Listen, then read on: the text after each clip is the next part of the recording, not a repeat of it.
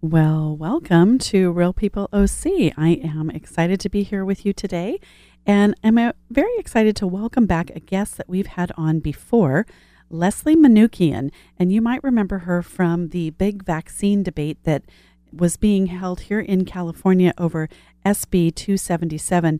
It was a was at the time they were trying to fight it. It is now law. Leslie is here today to give us an update on that, what we can learn from that discussion, but also to tell us about the Wise Traditions conference that's coming up here in California at Anaheim Convention Center. So, if you remember, Leslie was at one point a successful Wall Street business executive, and she has turned documentary film producer and activist. She chose to leave Wall Street at the height of her career in order to pursue a more meaningful path, and her career in finance took her from New York to London. And that was really where, while she was in London, where she became exposed to the vaccine debate and vowed at the time that she was going to make a documentary exploring this issue. It is now an award winning documentary, The Greater Good. It is the result of 11 years of work and has been on featured on dozens of TV and radio and print internet interviews, as well as numerous conferences discussing this vaccine issue that is so hotly debated right now and so important for everybody to become educated. She is going to be doing a free screening on this on this movie at the Anaheim Convention Center, and so we're going to talk about those dates in the interviews. So, welcome back, Leslie Manookian to KUCI. I'm so excited to have you back on the air with us today. How are you? I'm fantastic, Kimberly. Thank you so much for having me back. It's great. We had such a nice conversation last time, and I'm really looking forward to this. Well, I'm looking forward to it too, and I'm also looking forward to the updates, which I think are probably critical. But um, the most important thing is that we let people know that you're going to be here in in town for the Weston A. Price uh, Wise Traditions uh, convention, and that's conference, right? It's a nutritional conference. That's correct. Um, it's a it's a conference. So I'm a board member of the Weston A. Price Foundation, and I've been a chapter leader for seven or eight years. Um, our foundation teaches the principles of healthy traditional diets to people, and every year we have a big annual conference. Anybody can come to it and learn all about um, why actually fat is really good for you because it contains vitamins A, D, and K, and why you know you need to be um, eat a broad diet and all sorts of things. So we teach the principles of healthy diets at these conferences, and I'm going to be there and showing my documentary film on vaccines called The Greater Good on Friday night.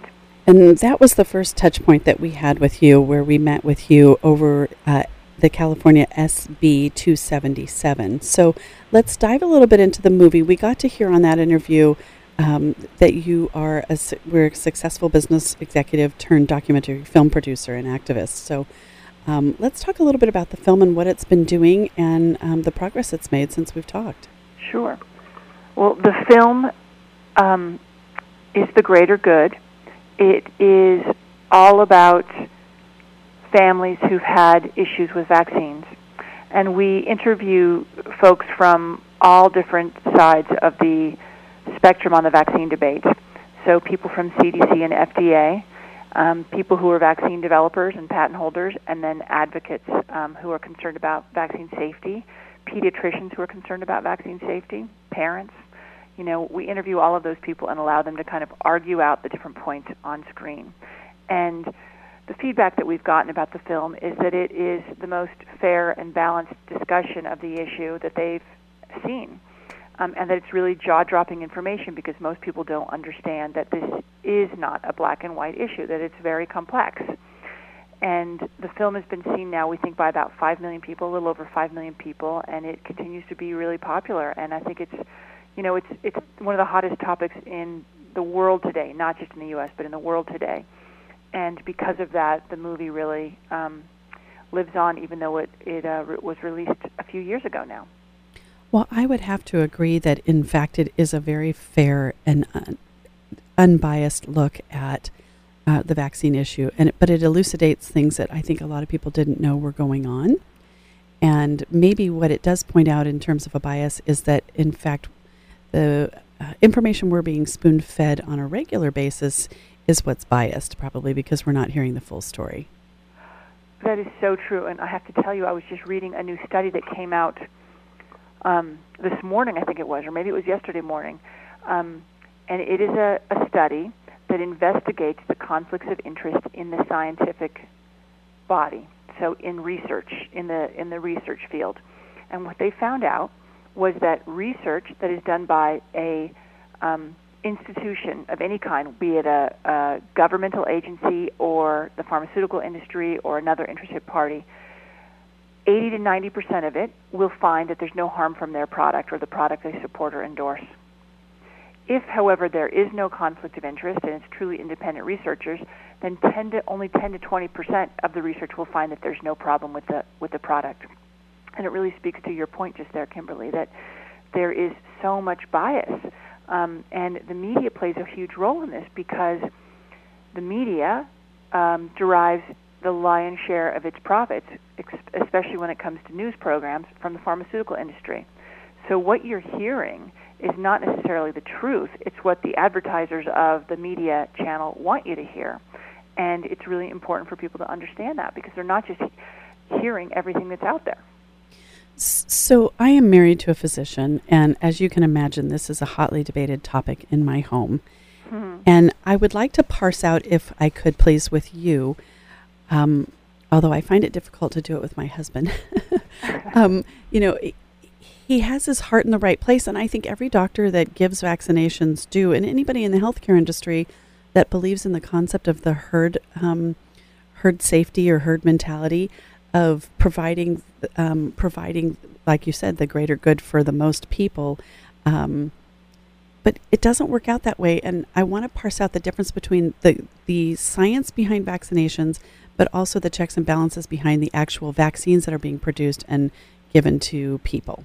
Mm-hmm. Um, so, you know, first of all, it, it's really heartbreaking that this is the case that we face today, but vaccines are not studied rigorously. It is commonly believed in medicine and science that you can't do a vaccinated versus unvaccinated study or a truly blind study, meaning a, a placebo controlled blind study where nobody knows um, who's being given what, a vaccine or just a placebo. And the reason they say that is because it would be unethical to not vaccinate some of the individuals, basically to leave them unprotected. So they say it's un, it's unethical.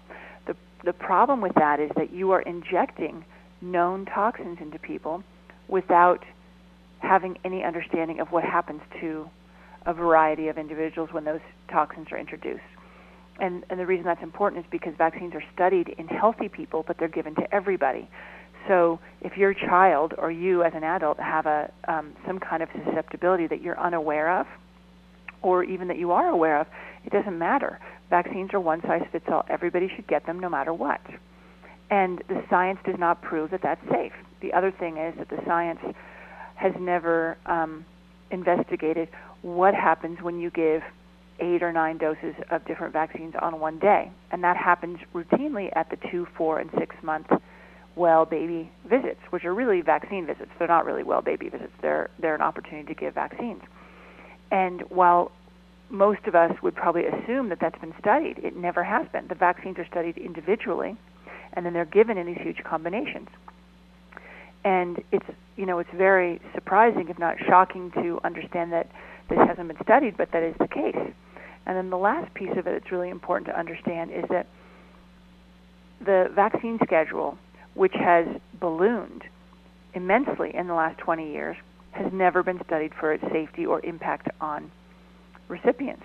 So today, infants receive 26 doses of nine vaccines in their first year of life, but no one has ever studied whether that's safe or not. No one knows what, what are the health outcomes of infants receiving all those vaccines. And then if you move forward to by the by the sixth birthday, children receive 48 doses of 14 vaccines and by the 18th birthday, you are to have received 69 doses of 16 vaccines. But no one has ever done any kind of controlled clinical study to determine what are the health outcomes of the kids who are receiving all those vaccines, the whole vaccine schedule, part of it, or none of it. And so we can't say that vaccines are proven safe because they have not actually been tested properly. And one other piece I forgot I have to put in there, Kimberly, is that when they do vaccine safety studies, the placebo in vaccine safety studies is allowed to be another vaccine or a solution containing mercury or aluminum. Well, it doesn't, you know, I mean, a third grader could understand that if you inject somebody with a vaccine and then you inject someone else with aluminum, you're not using a true placebo. It's not a real control group because aluminum is toxic. It's ridiculous. It's almost so as if we don't want anybody to mask to yeah. what the true underlying impact of aluminum is. Right, right. That's crazy. And the vaccine, of course. That is crazy, and it doesn't even seem like it follows, you know, good science. I mean, scientists are are great people working really hard and diligently to try to help you know, helps, you know, stem the tide of some horrible diseases. And I think that's where, you know, the argument is really difficult one to have because the people arguing for vaccines are believing that all things um, are true and fair in uh, the presentation of the science behind uh, the concept of giving a vaccination, you know, building immunity to um, something. But it, it doesn't take into considerations what's actually in the vaccines that are being given, the additional items, I guess and it doesn't take into consideration um, the whole theory of vaccines. I mean, there are some real questions about vaccines. So, this is an important point to touch on. Um, when you get a disease or you get a sickness, you get the measles, your body, a branch of your immune system goes, okay, measles, I'm going to produce what are called viral virus neutralizing antibodies and they are going to be specific to the measles. And so if i ever come in contact with measles again i'm going to know what to do and you're not going to get it. Okay? That's what a true infection does. The body knows how to do that. The body specifically produces these virus neutralizing antibodies.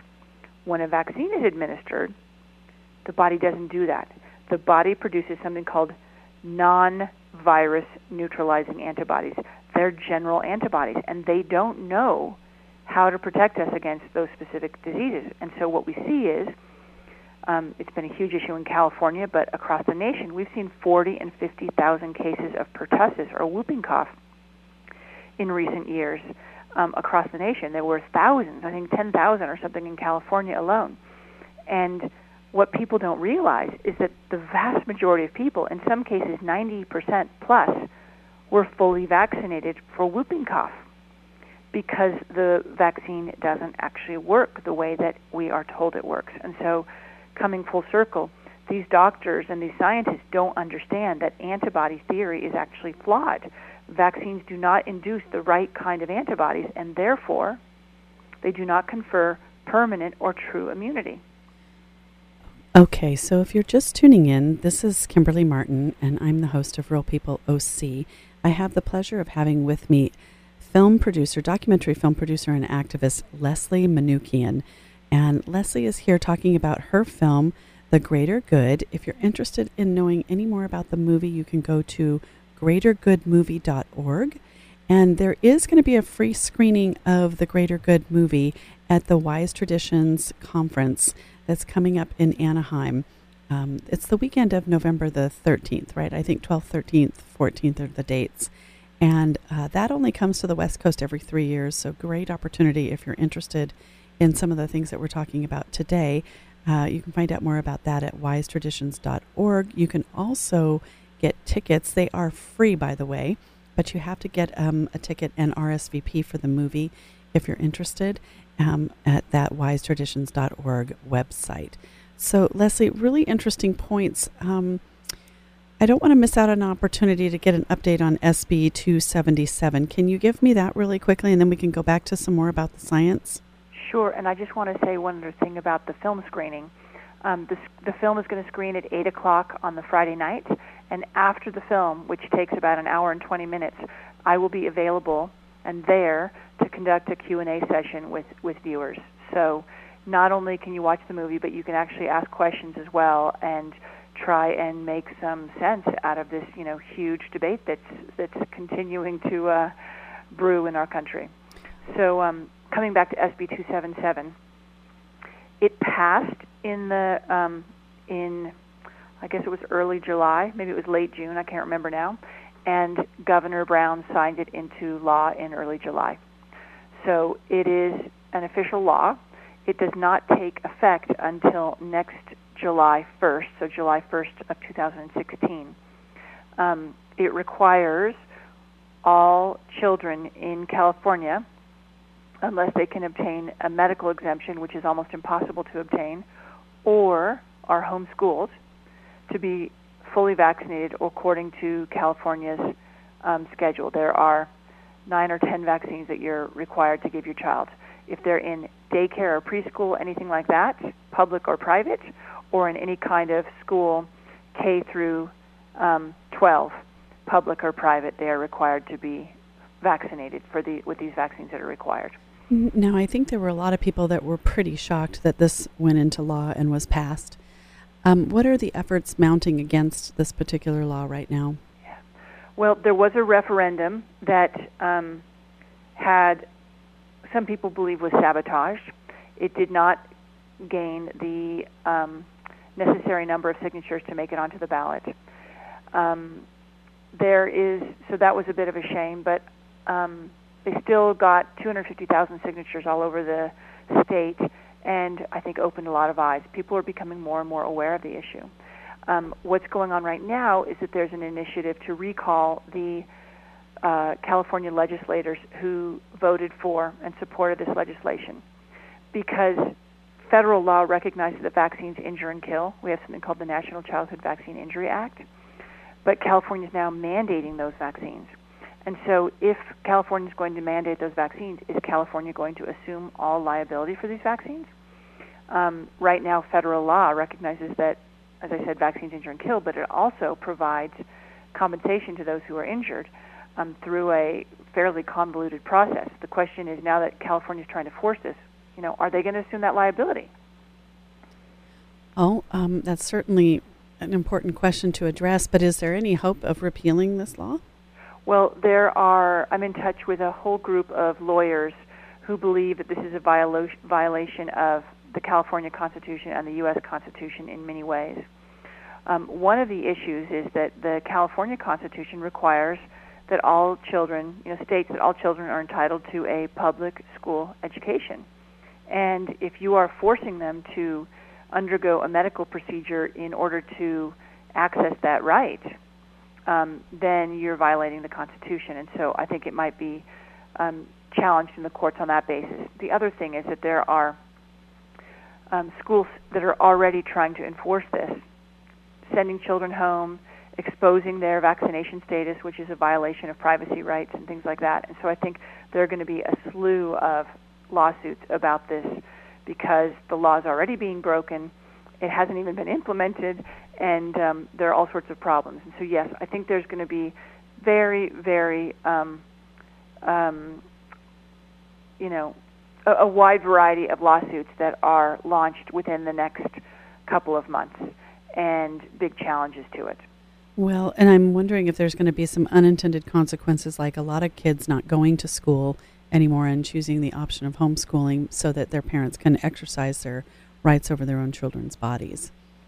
I think that will absolutely happen, Kimberly. I know people are le- leaving the state. I know lots of people are planning to homeschool.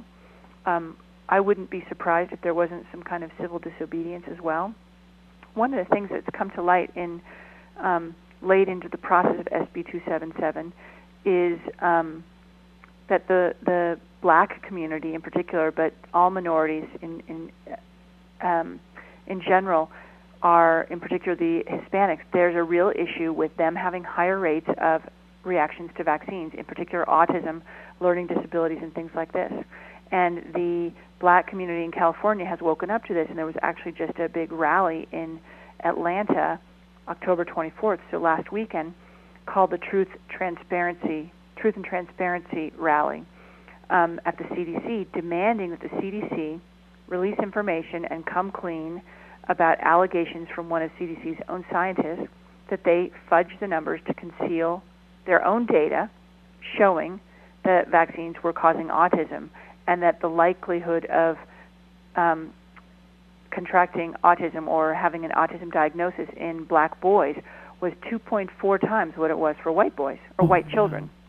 And so it's I, I, per, I, I believe that there's going to be a, a big backlash in a variety of communities, and that that's only going to grow in coming months if and when this does get closer and closer to, to actually going live.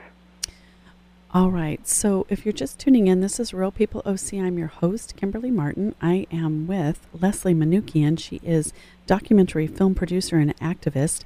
Uh, she produced the film um, and wrote the film, The Greater Good. You can find out more about the film by going to greatergoodmovie.org. And then also, there's a free screening coming up at the Wise Traditions conference. It's being held uh, November 12th through the 15th, I believe, is the dates um, here at Anaheim Convention Center.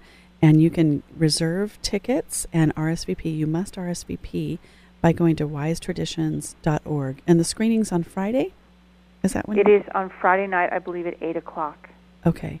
And I'd urge listeners to come to the rest of the conference as well if they can, you know, make it to any of the other sessions because we talk all about how do we keep our bodies well.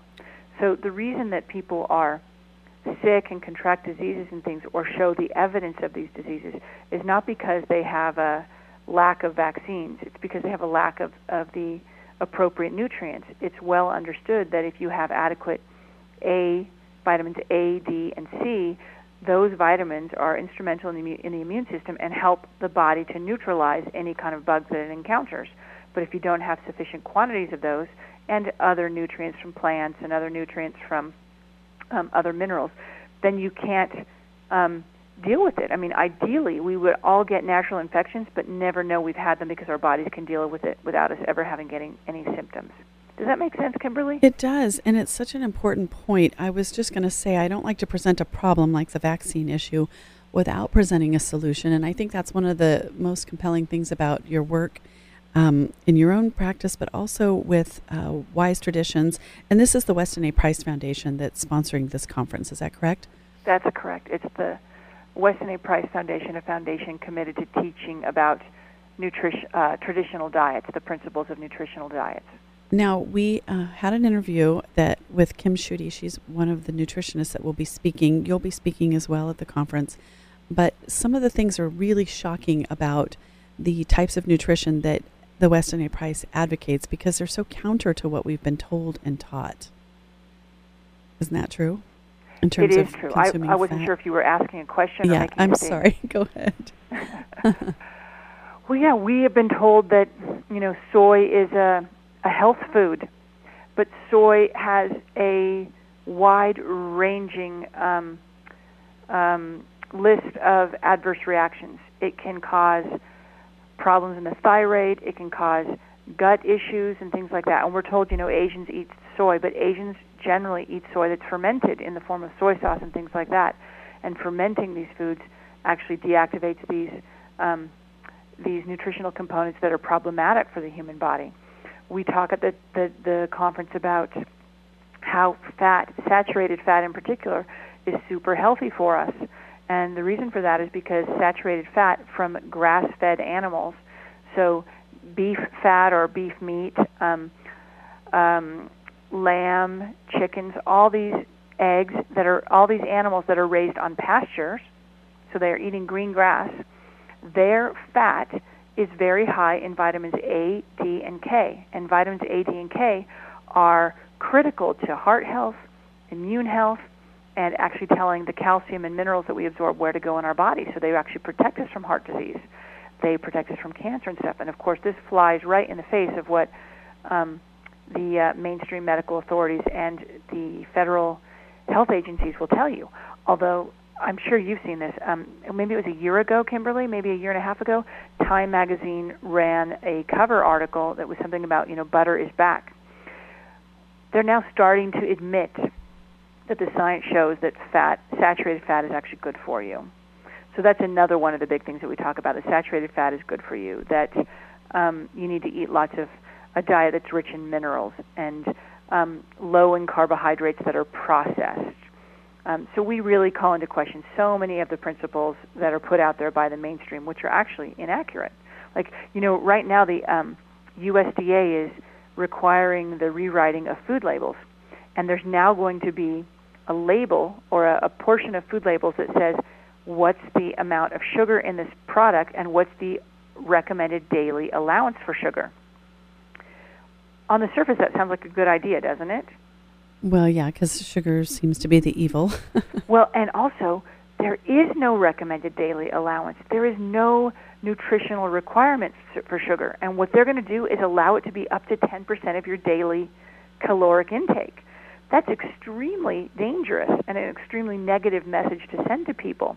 So there's this like pretense that they're being healthy, they're labeling the amount of sugar, but there's this very sort of insidious message, which is that up to 10% of your diet can be sugar. And that's just crazy. So, you know, we, we constantly talk at the foundation about urging people to limit their consumption of refined foods, crackers and cookies and cakes and white sugar and any kind of, you know, high fructose corn syrup and other things like that. And all this is stuff that the USDA says is perfectly fine. right. All the things that we have been bombarded with in such a large way that we have started to adopt them as the norm, really. And I think that's kind of the problem. Absolutely. I mean, you know, we often say that it may be um, the norm today, but the way that people eat today isn't normal. Right, right. I just love that butter's back, though. It's one of my favorite things. yeah, me too. well, you know, um, I'm I'm a bit of an overweight gal. I never had been before. I was always very thin, and I think it's really scary to stick my toe into the concept of maybe eating more fat. Um, what say you in regards to um, increasing fat consumption and weight gain or weight loss? Well, I think that people need to understand that a lot of Americans are eating a lot of fat, but it's hidden and it's unhealthy fat. So they're eating french fries that are fried in industrial oils that are rancid, hydrogenated, and extremely inflammatory and fat promoting. It's very different to eat that versus tossing your sliced potatoes at home in some melted grass fed lard or um, tallow, you know, from grass fed pig or beef and then roasting them in the oven and still having a french fry, but it's a completely different kind of a thing. And so it is my understanding and belief and experience that if you're eating those whole fats that are healthy and the way that nature made them, then you don't have that problem. Whereas if you're eating them in that refined industrial way, then you're going to have a much bigger problem. So I think that, you know, actually a lot of people can lose weight when they eat whole foods because they're eating you know food that has nutrition in it and the body is not toxic and then for sheds but i think that it also depends if you just decide okay you know butter is back. Now i can go and eat a stick a day. Then you're probably going to have an issue. Right right. And well, you know kimberly i think this is i mean i'm 51 i'm going to be 52 in a couple months. And i've definitely put on weight in the last couple of years. I'm also exercising less than i used to. It's important for all of us to recognize that we do age and change, and that's a normal part of life. And but it's also important for us to keep active, not sit at a desk all the time, eat whole foods, you know, commune with our families and friends, have a spiritually rich life, have community, and all those things. Those are all components. And if if we're dropping the ball on any one of those things, then I think we can see that kind of thing happen. And I don't know if that's your case, but I do think that um, that there's so many different pieces to the puzzle, you know? It's so true. Well, we are drawing down on our time. I want to give the last minute or two to some of the topics that are really exciting at the Wise Traditions Conference that's coming up uh, in November, November 12th through the 15th in Anaheim um, at the Anaheim Convention Center. You, what are some of your favorite topics and the ones you'll be attending? There is going to be um, a talk all about toxicity and detoxing safely. I think that's going to be fantastic. I love Chris Masterjohn, who's a um, PhD who's affiliated with the foundation. He always talks about um, fats and how they're so important and what the nutrients are in them. So he he goes into much detail on vitamins A, D, and K, which is just fantastic. I mean, I just love the stuff that he talks about. Um, then there's going to be a man named Dr. Allan Savory. Actually, I don't know if he's a doctor, but he is going to be speaking all about how animals are so important to agriculture and how we can rehabilitate our barren wastelands to be healthy grasslands by putting animals on them, which is counter to everything that we're told. Um, so those are some of them. There, there, there's so many. I really struggle every year with deciding where I want to go because there's so many different tracks and so many exciting, interesting things to listen to. You know. Oh, very good. All right. Well, um, go ahead and give the details of the film one more time so our listeners can um, partake. And then I also want to mention that there is, um, I think there's student rates too if you're interested in the conference. So something to think about. There's definitely a student rate, yes. So the movie is greatergoodmovie.org. You can go to our website and check it out. Um, and we have a blog on our website. I urge you to read that, and lots of other resources on the website that talks about all the issues that we've raised today. Um, there's so many articles and resources and links to other websites and other information that are fantastic for people who have questions. And we have something called a catalog of science that's under the Learn More tab on our website that that catalogs over 200 research papers and studies, all published in the peer-reviewed lit- medical literature that explore and document vaccine injuries that I've been talking about. Oh, and then, of course, there's the wisetraditions.org, which is the website that you can go to for the overall conference. Okay. And I hope I see all of your listeners at our screening on Friday night at 8 o'clock. It would be great. All right, Leslie Manookian, film producer of the Greater Good movie. Um, I'm so happy that you came back to KUCI. Thank you so much. I hope to see you in California, Kimberly. Absolutely.